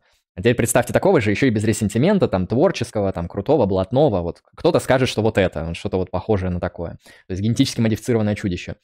Ну, так что вопрос такой. Как, как, как хочешь, так интерпретируй. Понятно. Так, э, крем для ухода из семьи, 107 рублей. Лемон, а напомни, за какой период ты посмотрел 720 серий Наруто? Ну, к сожалению, да, был такой, такой период в жизни. Я был тогда молодым и неопытным, пожилой шкилой. Это было, смотрите, Наруто вышел в 2015, да? А, летом, по-моему, он закончился полностью. Если нет, поправьте. в общем, я точно помню, что я через год после того, как Наруто полностью вышел, его посмотрел за два месяца лета, за июль и август. Я скипнул все филлеры, потому что я что, блядь, похож на человека, который время тратит на филлеры, хотя тратить время на Наруто, это сами понимаете. А, и я смотрел все на ускорении. То есть какие-то серии я смотрел на 1.25, какие-то на 1.5, ну, чтобы побыстрее. Ну, вот, вот как-то так. То есть это было... Блин, ну это давно было, на самом деле. Сейчас 23-й год, ну вот, не знаю, лет 7 назад, наверное, было. Я уже, честно сказать, даже сюжет забыл. Понятно. Следующий донат. Дрестман Абакакова, 100 рублей. А, ой, це я по подписке. Не заметил, что уже была. Ну ладно. Вот еще на подумать. Молчи, скрывайся и таи. И каки, и пердеж свои. Пускай в анальной глубине встают и заходят они. Безмолвно, как звезды в ночи, покакай ими и молчи. Как газом высказать себя, а чечку как понять тебя? Поймет ли он, чего ты жрешь? Дрисмана Бакакова, 100 рублей. Еда просеренная, ложь. Взрывая кал, возмутишь какаши, питайся ими и молчи. Лишь срать в себе самом умей. Есть целый мир в очке твоей, таинственно волшебных кум. Их оглушит наружный шум, дневные разгонят лучи, внимай их безденью и молчи. Спасибо за 100 рублей. Это за, замечательно, великолепно. Жан-Антуан Вато, 100 рублей 65 копеек. У Юма было, что единственным априорным знанием было бы, если бы человек, никогда не видевший обычный красный цвет, смог бы его выдумать, слэш осознать, если перед Синий. ним представить ряд оттенков красного от розового до бордового с пробелом вместо стандартного красного. Да, да. Ну, смотрите, вообще юмовская... Юм очень интересный философ. Кстати, кому интересно узнать про причинность Юма, на канале недавно на нашем вышел ролик по причинности Дэвида Юма где я рассказываю про теорию регулярности, которую Дэвид Юм, собственно, защищает, и которая в современной теории каузальности, ну, достаточно авторитетный подход, мягко говоря. То есть это... Она чуть-чуть проигрывает по процентам популярности антиюмистским теориям, но у нее достаточно много все равно последователей. Ну, то есть буквально вторая теория. так, а, у Юма, знаете, в целом такой подход к врожденным знаниям, не то чтобы их нет, потому что у Лока у него аргумент строится так что вот смотрите, Декарт говорит, врожденные знания есть, ну, например, это знание Бога. То есть э, по Декарту Бог, он как бы на каждом человеке в сознании оставляет метку, э, я не знаю, как это называется, ну, когда вот на изготовленных предметах оставляют вот это вот хэштег, пусть что-нибудь такое будет. И мы благодаря этому знаем, кто такой Бог. То есть Бог в нас при создании вложил знания о себе, и это априорное знание, и благодаря нему дальше он берет ансельмовский аргумент и доказывает бытие Бога онтологическим способом. Вот многие считают, что это полный пиздец просто, но выглядит забавно. Соответственно, это врожденное знание. Лок, он говорит, что вот таких штук их нету, что на самом деле все знания, которые у нас есть, мы их получили из опыта. А Юм, он на самом деле умнее а, и хитрее идет дальше. В исследовании о человеческом разумении он пишет, что а, понятие врожденных знаний – это, в принципе, как бы идиотское понятие. То есть не то, чтобы их нету, или они немного есть, или вот их как бы нету, но они могли бы быть. Он, в принципе, задает проблему таким образом, что это, блядь, невозможно, это просто хуйня какая-то. То есть он говорит такой, смотрите, если врожденное знание, это, например, ну, не знаю, там, привычки всякие, какие-то такие предустановленные, инстинкт, условно, назовем инстинкт, то это не знание, в том смысле, в котором об этом говорит Декарт. Потому что инстинкт, ну, это какая-то просто там паттерн поведения, такой установленный. А, то есть это, это не знание, потому что знание – это пропозициональная установка там, в GTB-анализе, если брать, да? То есть это как бы не знание в этом смысле. И Юм тогда говорит, а как вообще вот можно иметь врожденные пропозиции по каким-то вопросам? Ну это же просто бред, как это вообще бы выглядело? Это, это, это получается реально, младенец такой просыпается, я знаю одну пропозицию, там, то, что квадрат квадратный, то, что треугольник имеет три угла и прочее. И он как бы намекает, что, в принципе, этот спор, он изначально не имеет смысла. И э, в чем вопрос был? Блять, забыл. Там было про юмовские врожденные знания, да, в вопросе? Да. Да. Ну, Ю, Юм да. считает, что их нету. Вот, именно в силу того, что непонятно, что исследуется. Хотя, знаете, у него большой акцент делается на привычку, но у Юма там как бы нету четкого прояснения, привычка это врожденная или приобретенная черта. Но он просто говорит, просто наша природа так устроена, что вот у нас есть привычка к разным вещам, к причинности, к морали, не знаю, там, к различным формам поведения. Но у него как бы и нет ответа, что это как бы врожденная вещь, но и приобретен. Ну, то есть просто как бы естественно. Что-то, что вот так вот по факту складывается, и то, что направляет наши действия, не обязательно рациональным способом. Понятно. Так, э, следующий донат. Следующий. э, Вайндер Ки, 1 доллар. Вопрос обоим. Бастер Китон или Чарли Чаплин? Бастер Китон. Бастер Китон, определенно. Не знаком, А, поэтому не знаю. Так, Николай, 100 рублей с покрытием комиссии. Красный лиман на стриме. Его же еще в октябре сдали. Спасибо за 100 рублей. Осуждаю. Словно хуй дроченый в жопу. Три восклицательных знака. 107 рублей. Я смотрю, вам часто донатят с просьбами порекомендовать книги. И часто цель этих просьб – это саморазвитие. А можете порекомендовать фильм слэш-сериал, который нереально бустанет мой мозг? А, Ну, это прям, да, вопрос не в бровь, а в глаз. Э, Рик и Морти. Да, ну, не знаю. У меня как бы две гипотезы, они, наверное, оч- обе не очень. Есть фильм «Одержимость», эм, не фильм ужасов, а про барабанщика. Ну, А, да, то есть ко- кого-то, по крайней мере, если почитать комментарии на российских сайтах, этот фильм там, не знаю, заставил свернуть горы, там, встать с кровати, еще что-то сделать. Ну, может быть, я не знаю, да, а одержимость Жулавского, в принципе, тоже может, э, может, да. Вполне. Э, Ну, посмотрите, блин, в каком-то сериале был какой-то крутой персонаж, который вообще такой четенький. А, да, эм, Уэнсдей. ами- американский психопат, вот, Патрик Бейтман, вот это, блядь, э, Это база, база всех школьников. Ну да, это замечательный фильм. И книгу еще прочитайте. И, Да. рецензию. э, У какого-то философа был, был левый анализ этого фильма, э, не помню, англоязычного. Э, Вот его тоже посмотрите, вам обязательно понравится, прям зайдет. Так, а, в принципе, в принципе, можно закругляться, но тут, по-моему, один был донат. Максим Кирюшин, 100 рублей с покрытием комиссии. Как относишься к мысли об идейном сходстве либерализма и фашизма? Думаю, видос заказать на подобную тему от Краскона по совместительству декана моего истфака. Э, Да вот чтобы содержательно было, а не как в прошлый раз. Может быть, половину заказать, чтобы было понятно, стоит ли продлевать. Да, может, даже не половину, может, 10 минут, блядь, заказать, э, как бы, и я думаю, мы за первые 5 поймем, имеет смысл там что-то комментировать или нет. Про Ну, либерализма да. с фашизмом, ну, как бы охуенно. Сова на На глобусе. деле, на самом деле, смотри, тут эта проблематика-то, она многоуровневая. Потому что что мы считаем фашизмом, в принципе? Вот Пиночет, его режим, режим Пиночета, это фашизм или нет?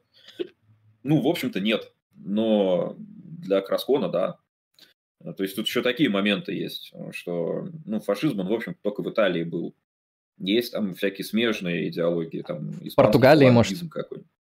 Ну да, Испания, Португалия, мне кажется, похожие тоже режимы. Да, то есть э, были смежные режимы, но фашизм в действительности он только в Италии был. Был недолго совсем.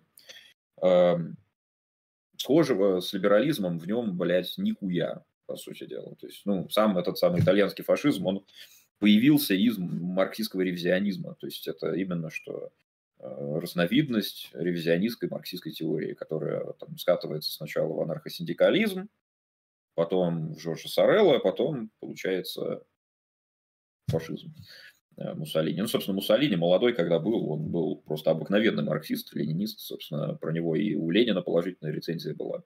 Можно найти, почитать, что это многообещающий такой, значит, красный революционер в будущем будет и так далее. Ам, То есть тут ам, две вещи надо помнить. Во-первых, то, что... Нет, по-другому зайду.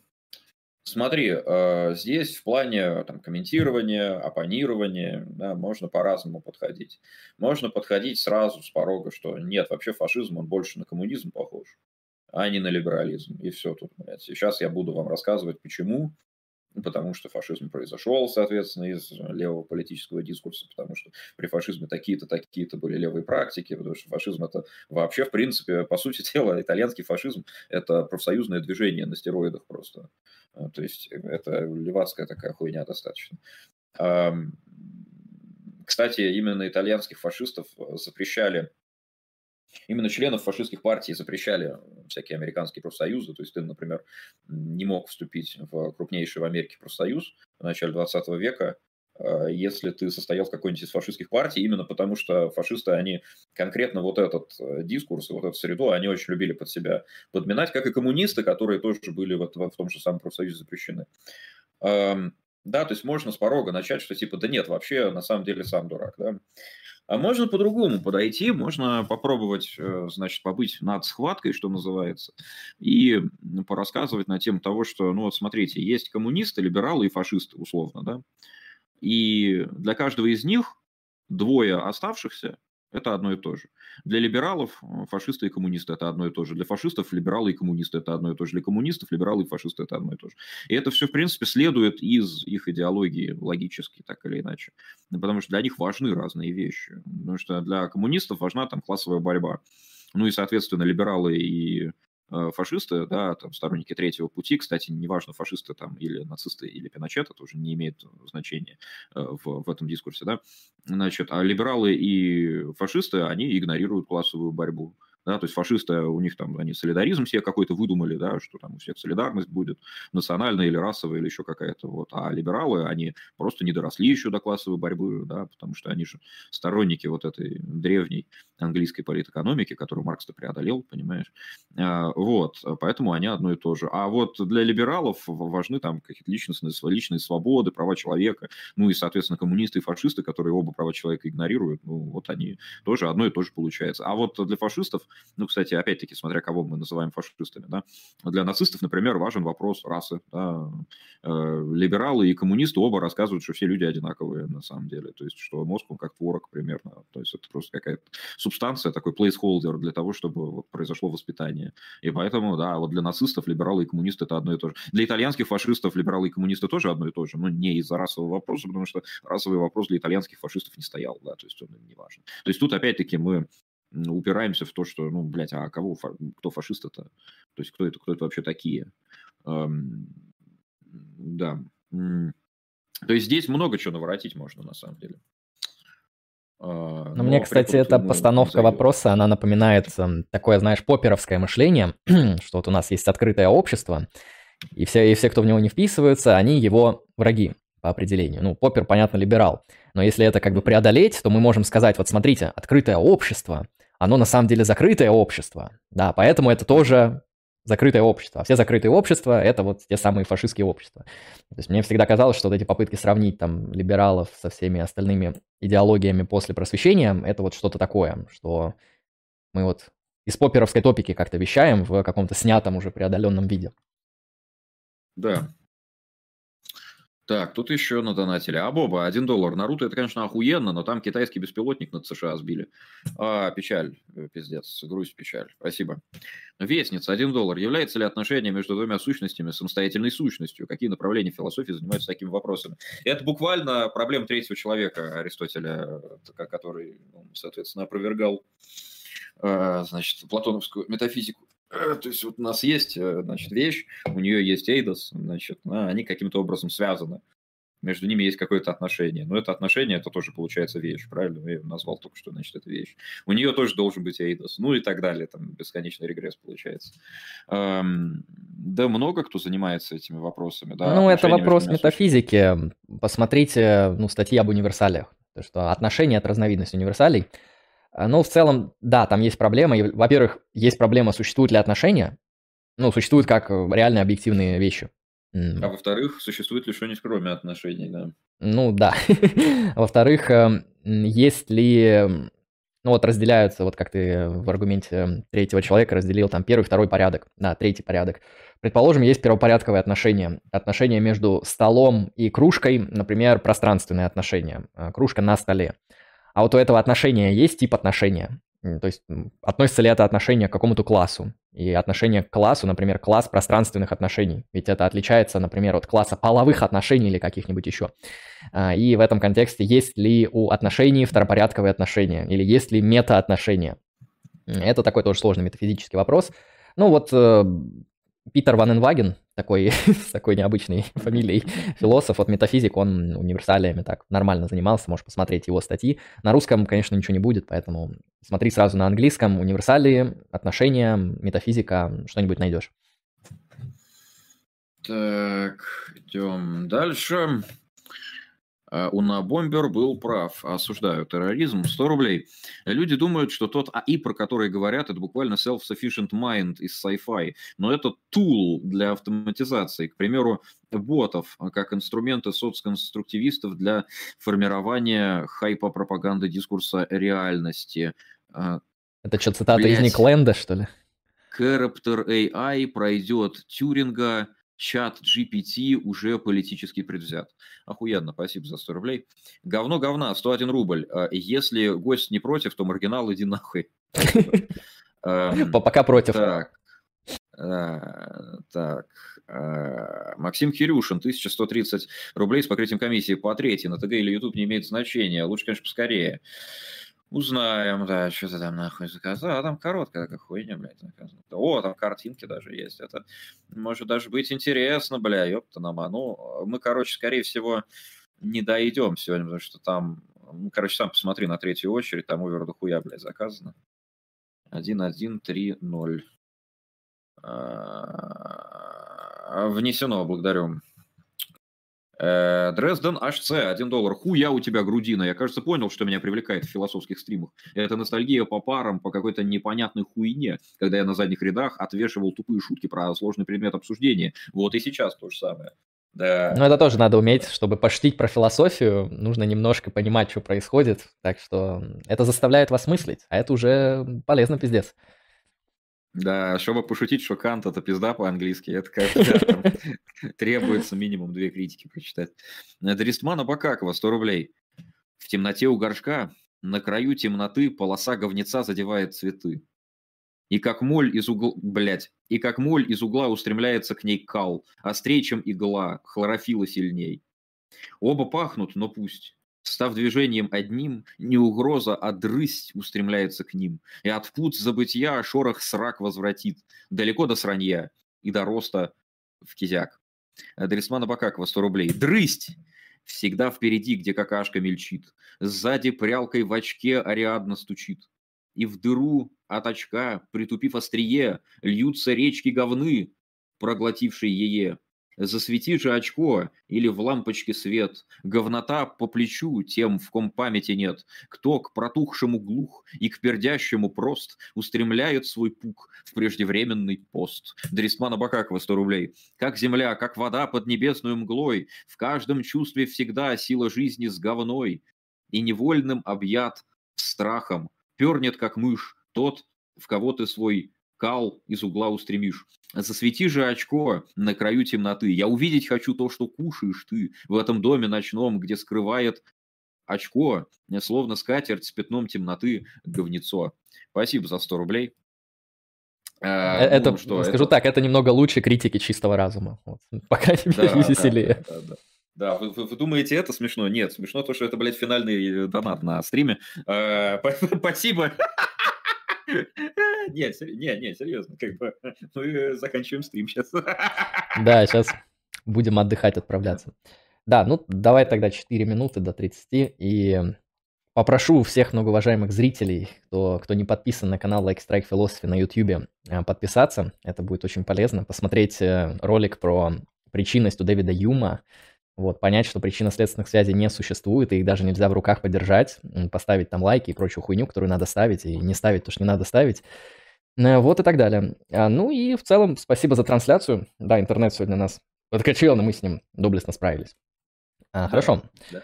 Спасибо тебе тоже. Хорошего тогда тебе вечера, прекрасного да, отлично, просмотра. Отлично посидели, да. При, приходи еще, конечно. И всего доброго. Всем пока, всем удачи.